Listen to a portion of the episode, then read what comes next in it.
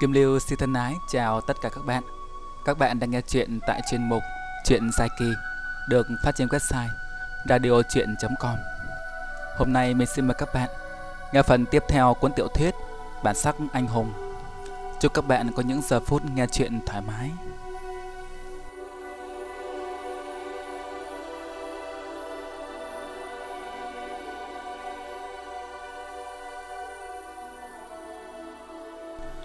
Xui cho võ tài, Vì con hẻm hai người chạy vào Lại là hẻm cụt.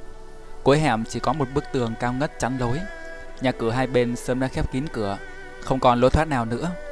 Nó quay lại thì đám người hung hăng Và đông đảo của Thanh Long Bang đã ập tới, Đứng chật cả mấy con hẻm xung quanh. Võ Tài nhận ra trong số những kẻ đi đầu Có Tùng Trột Môn chủ của lô hội. Trong đám đàn em chen trúc phía sau, Thấp thoáng lại thấy tên chuột nhất Và đại ca của hắn là tên tí sẹo nhưng không thấy có chuột đồng. Đúng là người của Thành Long Bang. Bên cạnh Tùng Chột thấy có mấy nhân vật nữa, có lẽ là môn chủ của những hội khác. Ngoài ra còn có một tên vai vế hình như cao hơn cả, vì cứ nhìn cái điệu bộ ngành ngang của hắn thì cũng đoán ra được. Tùng Chột đứng phía sau người này, nhìn thấy võ tài thì lên tiếng nói: "Lại là tên oắt con nhà ngươi, ta còn đang nghĩ không biết kẻ nào lớn mật dám xen vào chuyện của Thanh Long Bang." Võ Tài nắm chặt tay Hoa Mai, đứng lên chắn trước nàng nói: "Các người muốn gì?" Phía bên kia, tên ra vẻ cầm đầu, mà có lẽ cũng là cầm đầu thật, lên tiếng: "Giờ buông tay chịu trói, hay đợi như đòn mới chịu?" Võ Tài thầm nghĩ phen này khó thoát, nó tự trách mình tính toán thiếu chú đáo, cứ nghĩ đưa được Hoa Mai ra ngoài là xong, không ngờ tai mắt bọn Thanh Long Bang lại thính đến vậy. Phen này thì đúng là nó liên lụy tới Hoa Mai rồi. Có khi để nàng ở lại với lão trung sứ thì lại an toàn hơn. Nó lưỡng lự không biết phải làm gì, cũng không biết phải nói gì, chỉ còn biết đứng im tại chỗ. Tên kia quát đàn em. Gô cổ cả hai đứa nó, mang đi. Võ Tài biết có chống cự cũng vô ích, chỉ đành khoanh tay chịu trói. Đám đàn em nhận lệnh hùng hổ xông lên bắt người. Bỗng nghe từ phía sau có tiếng quát vang rền. Đứa nào dám? Tiếng quát nghe như sấm nổ, vang động cả một khu xóm. Rõ ràng là người lên tiếng đã dùng nội công thâm hậu để chấn áp quân hùng. Hết thảy những người có mặt đồng thời quay lại xem là ai mà to tiếng tới vậy. Đám đàn em Thanh Long Bang nhất loạt mở lối cho tên cầm đầu, nhìn thấy rõ kẻ vừa lên tiếng. Đó không phải là ai khác, chính là lão trung sứ giã quỳ. Lão ta đã dắt theo một đám thuộc hạ kéo tới từ bao giờ. Võ Tài mừng thầm, còn lão ta ở đây thì Hoa Mai có cơ hội thoát rồi. Nó nhìn nàng nói, Lão ta tới thật đúng lúc. Hoa Mai hiểu ý, bèn nói, Em không bỏ anh lại đâu. Võ Tài định đáp lời nàng, Thì đã nghe lão trung sứ gần giọng nói, Thành lòng bang các người, Đúng là không coi người khác là gì. Một tên đường chủ còn con, Lại dám thông lĩnh đàn em, Chí bắt tiểu thư nhà ta. Chẳng lẽ các người không biết, Đụng vào liên hoa bang này, Hậu quả sẽ như thế nào ư? Tùng trồn nói nhỏ vào tai gã đường chủ Đường chủ đừng để lão ta lắm lời câu giờ. Quân số của chúng ta đông gấp đôi lão. Cứ đánh nhanh rút gọn, Lằng nhằng để chúng kéo viện binh tới thì không hay. Võ Tài nói với Hoa Mai, Người của lão trung sư ít quá, Không biết lão ta đã gọi thêm chưa? Hoa Mai nói, Lão ta sẽ không gọi thêm đâu. Những tên sứ giả trong Liên Hoa Bang, Kẻ nào cũng rất kiêu ngạo, Không dễ gì đi gọi tiếp viện từ người khác. Bọn chúng ai cũng muốn lập công riêng thôi. Huống chi nhiệm vụ của lão trung sứ là đi theo bảo vệ em. Để em gặp nguy hiểm như này, lão ta sẽ khó mà ăn nói với cha em lắm. Lại nghe lão trung sứ nói, âm thanh vang như kèn đồng. Tiểu thư, xin tiểu thư cứ bước qua đây, để lão xem kẻ nào dám đụng đến tiểu thư. Tên đường chủ thấy lão trung sứ không coi người của hắn ra gì, thì trong lòng rất tức giận. Lại thêm trước giờ hắn đã sẵn căm ghét Liên Hoa Bang. Bèn quát. Các anh em, Hôm nay chúng ta diệt sạch đám người liên hoa bang này, Rồi tính sau. Xông hết lên cho ta. Đám đàn em bên phía Thanh Long Bang, Toàn một bọn không sợ sống Mà cũng chẳng sợ chết.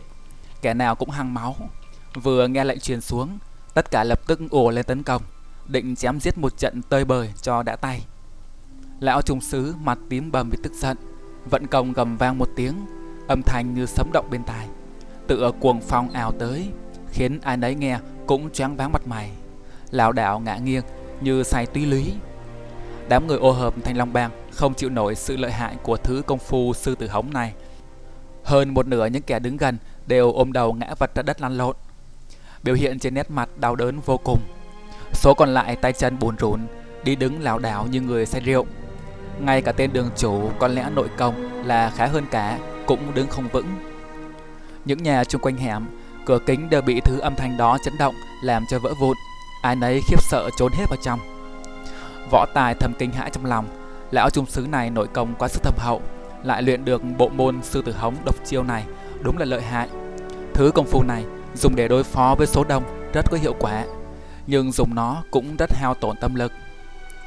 Lão trung sứ gầm lên một hồi chán chê, đợi cho phần lớn số người bên Thanh Long Bang đã ngã gục thì mới dừng lại. Đám thuộc hạ phía sau lão thấy chủ nhân đại triển thần oai thì họ reo vang sội, sĩ khí lên rất cao. Lão sững sưng nói, trong lời còn có mấy phần kiêu hãnh. Ta nhắc lại lần cuối, các người mau cút hết cho ta. Giữa lúc người bên phía Thanh Long Bang đang bối rối, nửa muốn bỏ đi vì kinh hãi, nửa muốn ở lại vì thể diện, chẳng lẽ chưa đánh đã chạy. Thì bỗng có mấy tiếng thét lớn vang lại, âm thanh lại một lần nữa chấn động khắp khu xóm nhỏ. Kẻ nào dám làm loạn? Tiếng thét vừa dứt thì từ trên những mái nhà gần đó có mấy bóng người lao xuống, đáp ngay trước mặt tên đường chủ phía Thanh Long Bang. Lúc đó mới rõ con số vừa xuất hiện là bốn tên.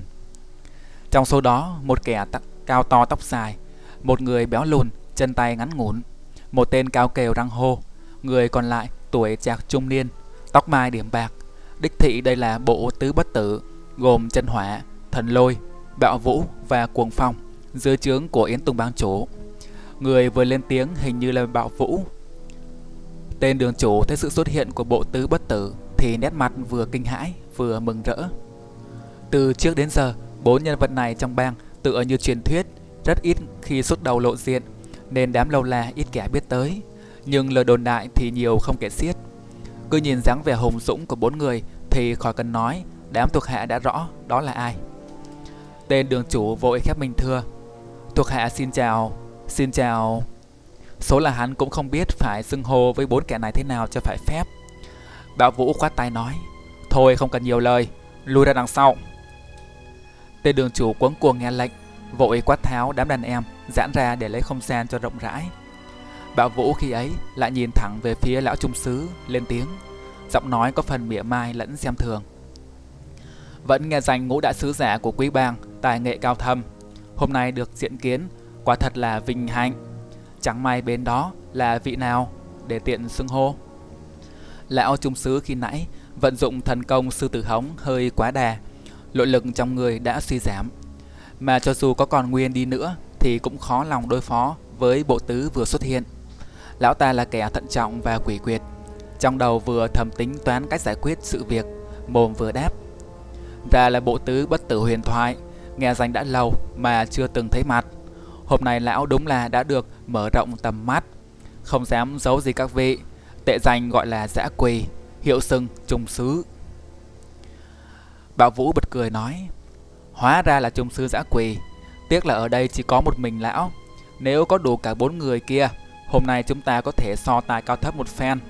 Bộ tứ bất tử này hơn, hay ngũ đại sứ giả thắng. Tiếc thật, tiếc thật. Nhưng không sao, nếu chỉ có một mình lão thì ta đơn đả độc đấu cũng được. Lão cứ chọn một trong bốn chúng ta để giao đấu. Bọn ta quyết không ỷ đông hiếp yếu. Bạo Vũ nói tới đó thì nghe có tiếng ho nhắc nhở phía đằng sau. Đó là Cuồng Phong, đại ca của bộ tứ này. Số là Bạo Vũ là kẻ thô lỗ và hung hăng nhất trong bọn. Trước giờ chỉ thích đánh nhau, không thích nói lý lẽ. Đi đến đâu cũng là kẻ mở mồm nói trước. Nhưng y nói gì thì nói, Cuồng Phong phía sau mới là người quyết định.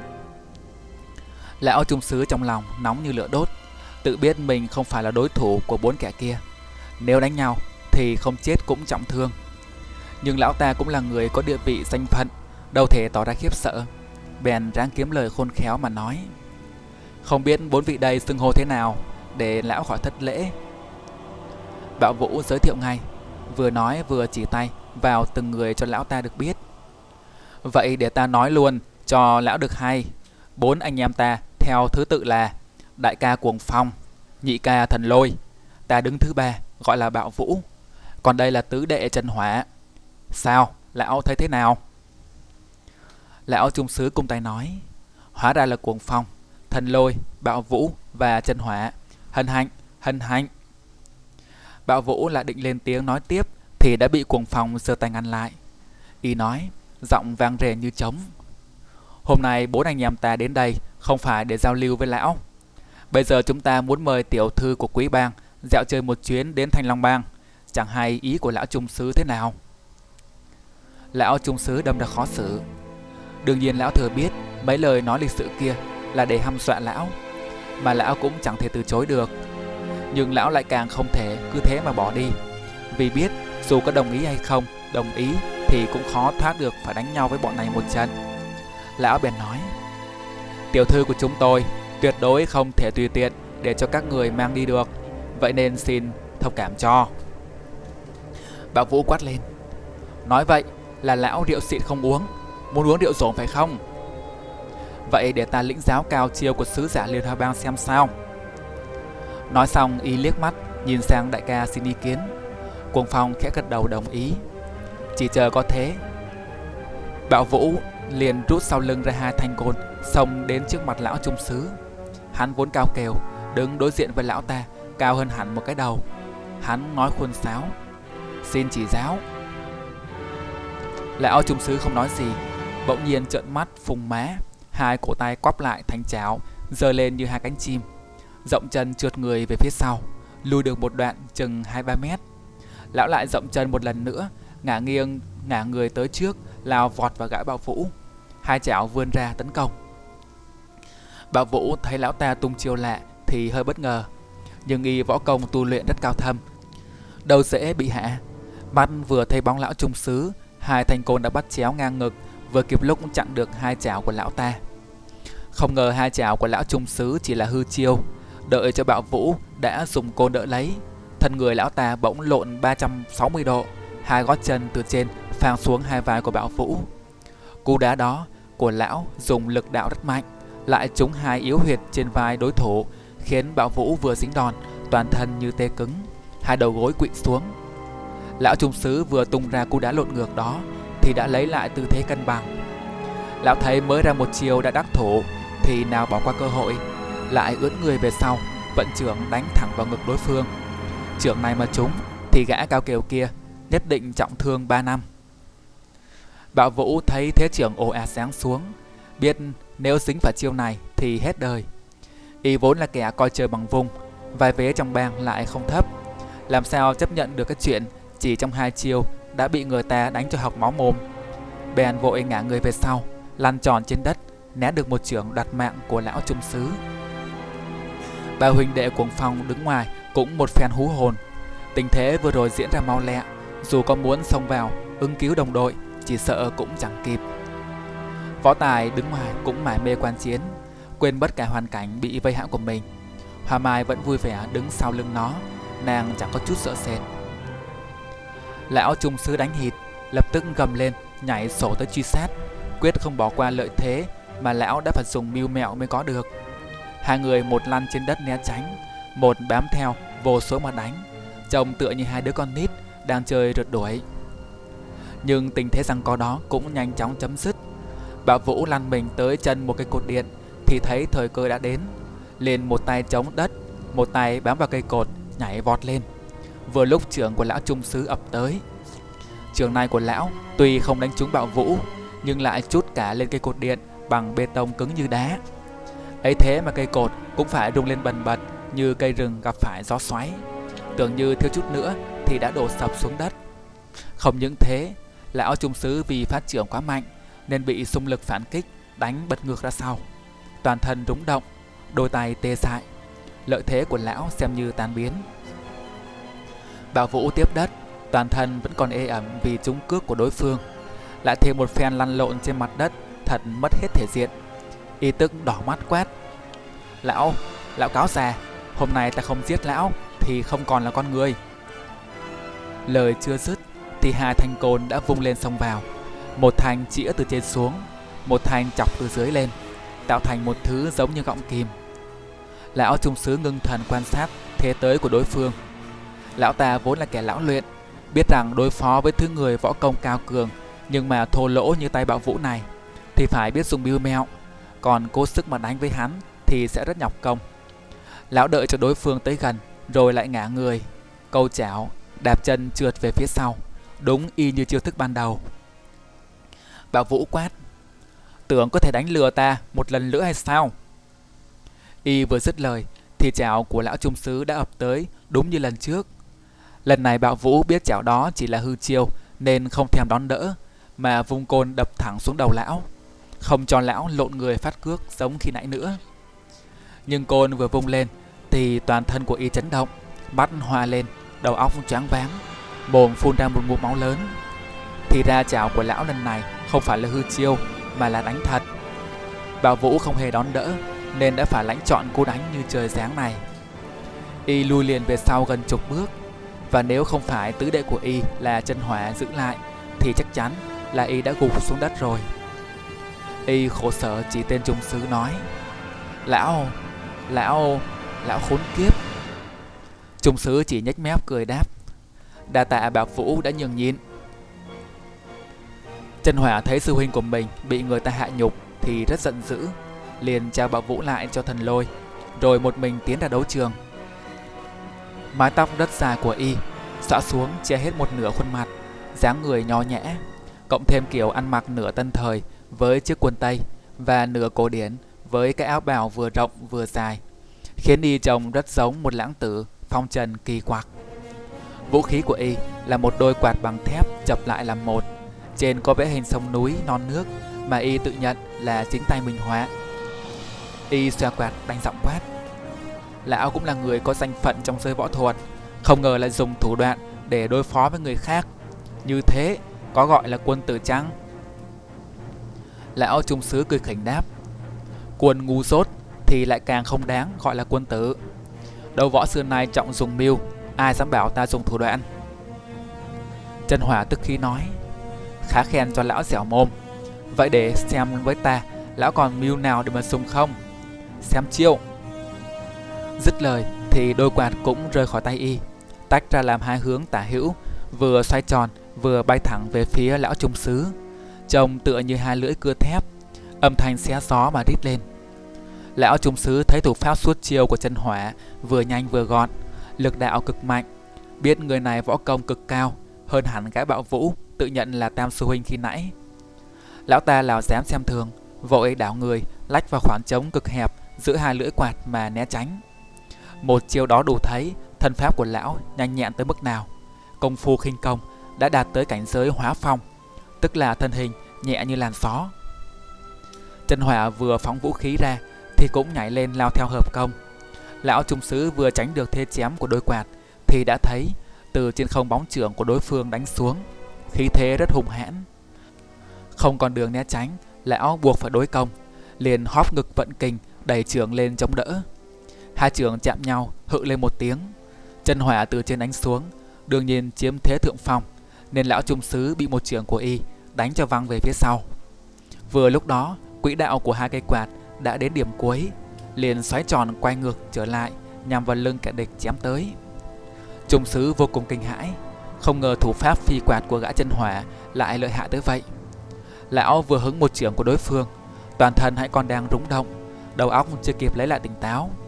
Nghe tiếng gió rít bên tai, lão biết đôi quạt đã ở sát lưng mình, bèn dồn hết công lực xuống lòng bàn chân, đạp mạnh một cái, tung người lên không, thoát đường cái chết trong gang tấc nhưng trần hỏa nào chịu đứng yên, xem lão thi triển thân thủ. Bèn lại phi thân tới, phát cương đá đôi quạt, quay ngược trở lại, tiếp tục công kích trung sứ còn bản thân mình thì xuất trưởng bay theo sau. Lão trung sứ toát mồ hôi hột trước sự tấn công quá rát của đối phương. Lần này lão đang lơ lửng trên không trung quanh không chỗ bấu víu. Những tưởng chỉ còn đường chết, ấy thế mà lão vẫn còn có thể xoay sở được.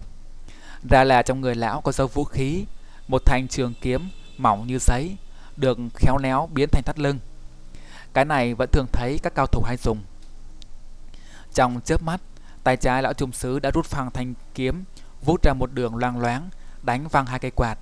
Âm thanh chát chúa vang lên. Còn tay phải thì suốt đơn trưởng đón thế công của chân hỏa theo sau. Tất nhiên trong tư thế đối công như vậy lão hoàn toàn ở thế hạ phong lại bị trưởng đó của gã tóc dài đánh văng tút về phía sau, rời ngay trước mặt võ tài.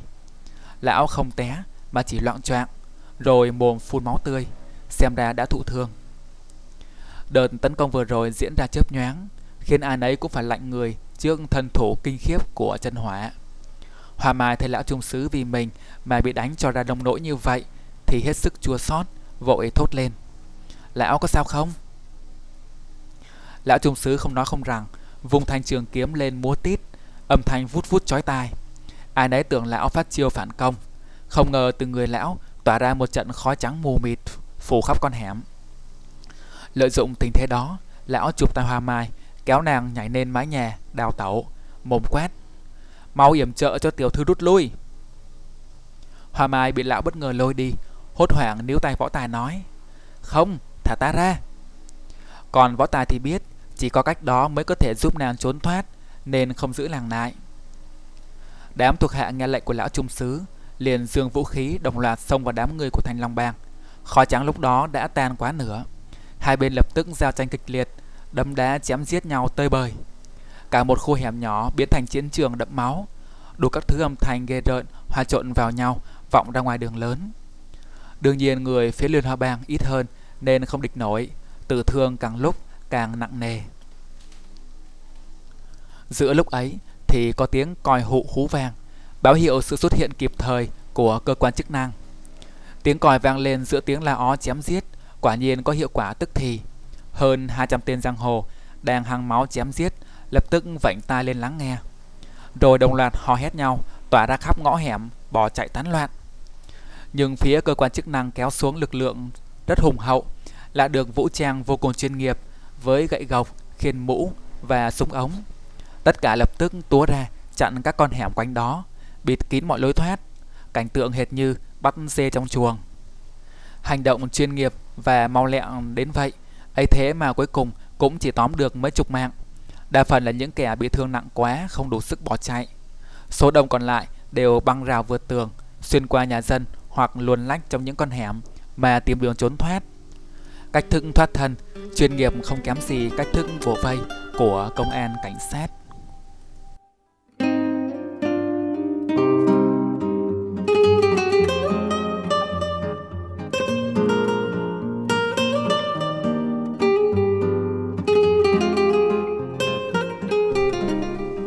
Lại nói tới lão trung sứ giã quỳ. Khi vừa mang theo hoa mai Đáp xuống một mái nhà gần đó, Thì đã nghe tiếng chém giết hỗn loạn Từ dưới vang lên. Lão không dám ngoảnh mặt lại nhìn, Vội kéo nàng bỏ chạy thục mạng. Hoa mai dù muốn dù không, Cũng đành phải đi với lão. Chạy được một đoạn dài, Khi mà lão tưởng đã thoát, Thì từ phía sau thấy có hai bóng người Đang đạp má tôn lướt tới vun vụt. Lão kinh hãi nhận ra là hai tên đại ca trong nhóm tứ bất tử, Cuồng phong và thần lôi nếu lão ở trong tình trạng sức khỏe bình thường thì đối phó với một trong hai tên đó cũng đã không dễ. Đằng này tới hai tên mà lão thì đang bị thương. Ý đồ tẩu vi thượng sách của lão xem ra đã thất bại. Trong đầu lão mới lóe lên mấy suy nghĩ đó thì đối phương đã áp tới rất sát, chỉ còn cách mấy căn nhà là tới nơi. Đã có thể nhìn rõ khuôn mặt của bọn chúng. Lão cũng không thể nghĩ ra cách gì khác đối phó, bèn nói với Hoa Mai. Tiểu thư mau chạy, để lão trận chúng lại. Hoa Mai đương nhiên không chịu nói. Ta có chạy cũng không thoát được bọn chúng. Lão mau đi đi, Chúng chỉ cần bắt ta thôi. Lão hãy về báo cho cha ta biết Để ông tới cứu ta. Nói xong, nàng cũng không đợi lão trả lời, Liền tung bình lao về phía hai tên kia. Từ trên không, Đôi kiếm bầu quen thuộc của nàng đã phi ra, Nhằm đánh vào bọn chúng. Lão trung sứ thất thần nhìn nàng, Nhưng lão biết Giờ mà có xông lên tiếp ứng Thì chỉ có con đường chết. Bèn cắn răng quay mặt bỏ đi. Đôi kiếm bầu của Hà Mai đương nhiên chỉ là trò trẻ con với hai gã đại cao thủ. Thần lôi chỉ phất nhẹ tay một cái, đã đánh chúng văng xa tít mù, không thấy tâm tích đâu nữa. Rồi chẳng để ý, rồi chẳng để cho Hà Mai có cơ hội thi triển võ nghệ của mình, hắn đã dùng một tay giữ lấy vai nàng, khiến nàng không thể nhúc nhích gì được nữa. Cuồng phòng nhã nhặn nói, mời tiểu thư theo chúng tôi, sẽ không ai làm hại cô đâu. Hoa Mai lườm hắn không thèm trả lời. Thần lôi nói, Đại ca, Có cần đệ hạ lão già kia đi để trừ hậu hoạn không? Lão ta võ công không kém, Bỏ qua cơ hội lần này Sau khó mà giết được lão? Cuồng Phòng nói, Mặc kệ lão ta đi, Việc của chúng ta là mời được tiểu thư này thôi, Tránh nhiễu sự. Nói rồi hai người mang hoa mai đi.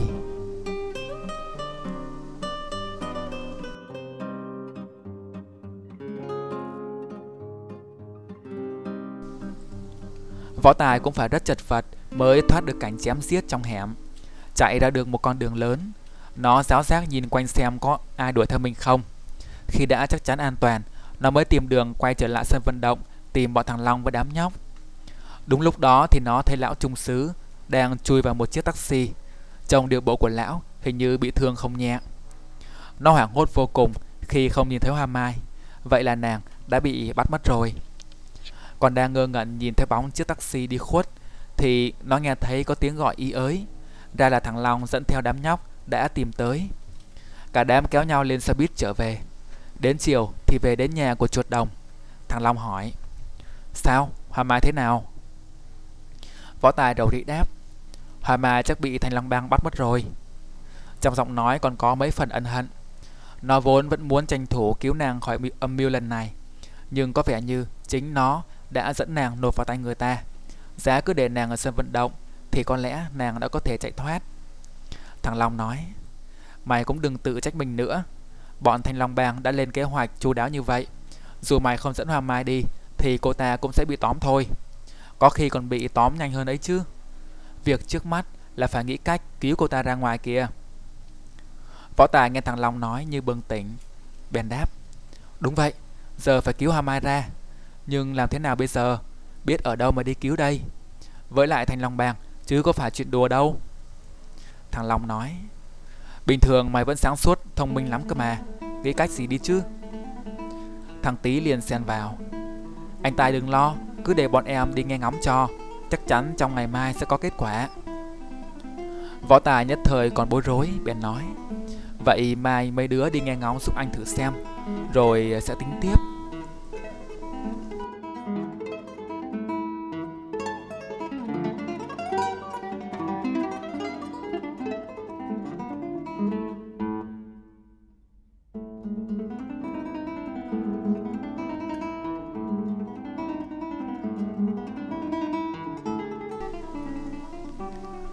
Tổng đàn của Liên Hoa Bang nằm gọn ở một vị trí đắc địa nhất quận 1.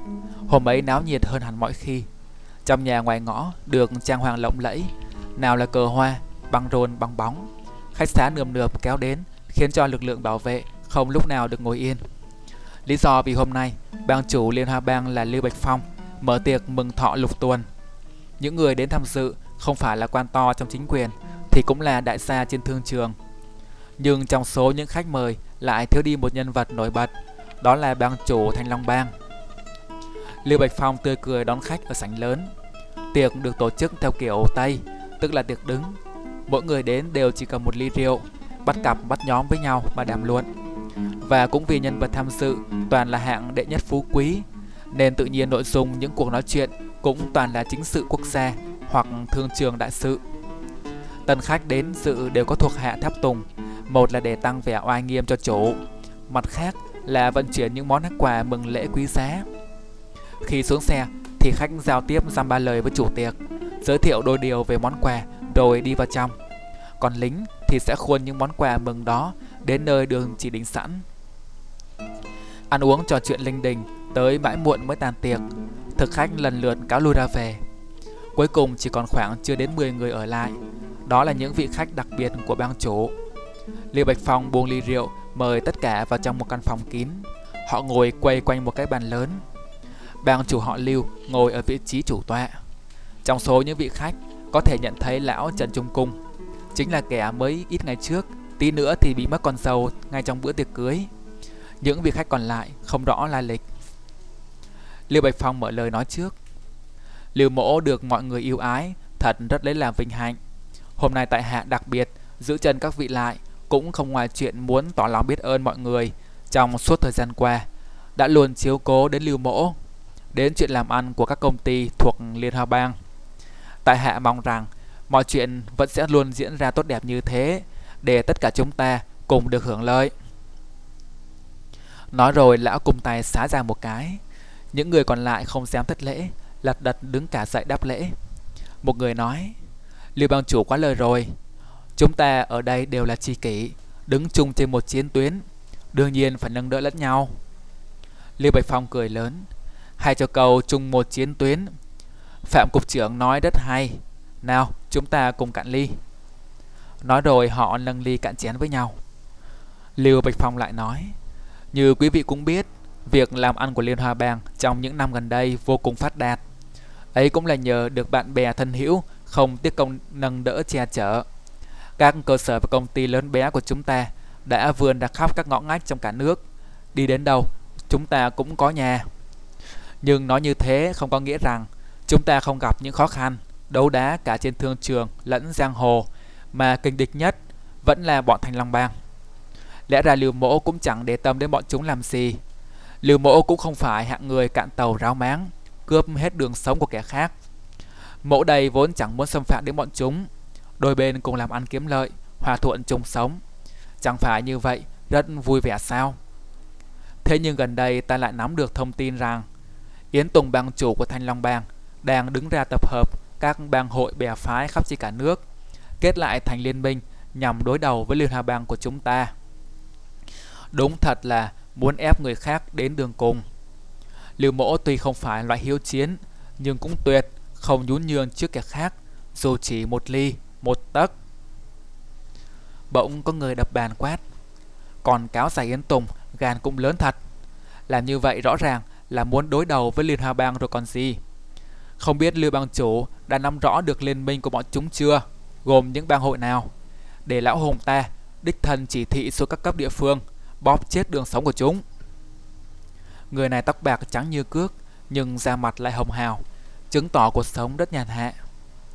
Một người khác tiếp lời. Hùng lão huynh nói rất phải, chúng muốn đánh người thì cũng phải xem lại mình là ai chứ. Chẳng lẽ là không coi bọn ta ra đâu? Liêu Bạch Phong cười nhẹ rồi ôn tồn nói. Hai vị xin đừng nóng giận. Được mọi người hết lòng che chở như vậy, Lưu mỗ còn gì, còn sợ gì đám hỗn tạp bọn chúng. Chuyện này hãy cứ thư thả, trong một sớm một chiều, bọn chúng chắc chẳng làm được trò chống gì. Lưu mỗ còn đối phó được thì quyết không dám làm phiền đến mọi người. Một người lên tiếng. Lưu Huỳnh quá lời rồi. Có gì cần chúng tôi cứ nói một tiếng. Tất cả chúng ta sẽ coi như là việc của mình mà hết lòng giúp đỡ. Lưu bang chủ lại cùng tay nói. Vậy Lưu mỗ xin đa tạ mọi người trước. Đến lúc đó quyết chẳng khách khí. Mọi người lại đáp lễ. Lưu Bạch Phong tiếp tục nói. Lưu mỗ còn một chuyện nữa cũng rất đấy làm băn khoăn, xin được thưa cùng mọi người luôn tại đây.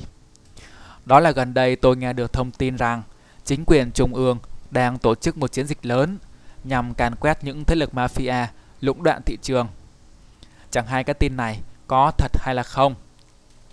Hắn ta nói câu đó có phần nghiêm nghị, nét mặt từ chỗ hòa hoãn vui vẻ cũng hơi nghiêm lại.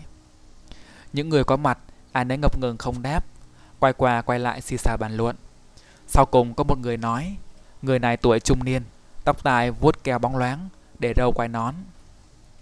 Cái này chúng tôi đúng là cũng có nghe nói, nhưng chiến dịch lần này có thể xem là tuyệt mật. Ngoài những người trực tiếp chịu trách nhiệm ra thì không một ai khác nắm rõ tình hình. Cho nên chúng tôi dù muốn cũng khó mà nói rõ với Lưu Huỳnh được. Lưu Bạch Phong nói, Trần Huỳnh quá lời rồi, Lưu Mỗ cũng là mới nghe nói vậy thôi. Nhưng nếu mà chính quyền thật có mở chiến dịch này thì các vị nói xem tôi phải ứng phó thế nào đây? Trần Huynh, với địa vị cao cấp của Huynh, chuyện này có lẽ Huynh rõ hơn ai hết. Có thể nói cho chúng tôi nghe được không?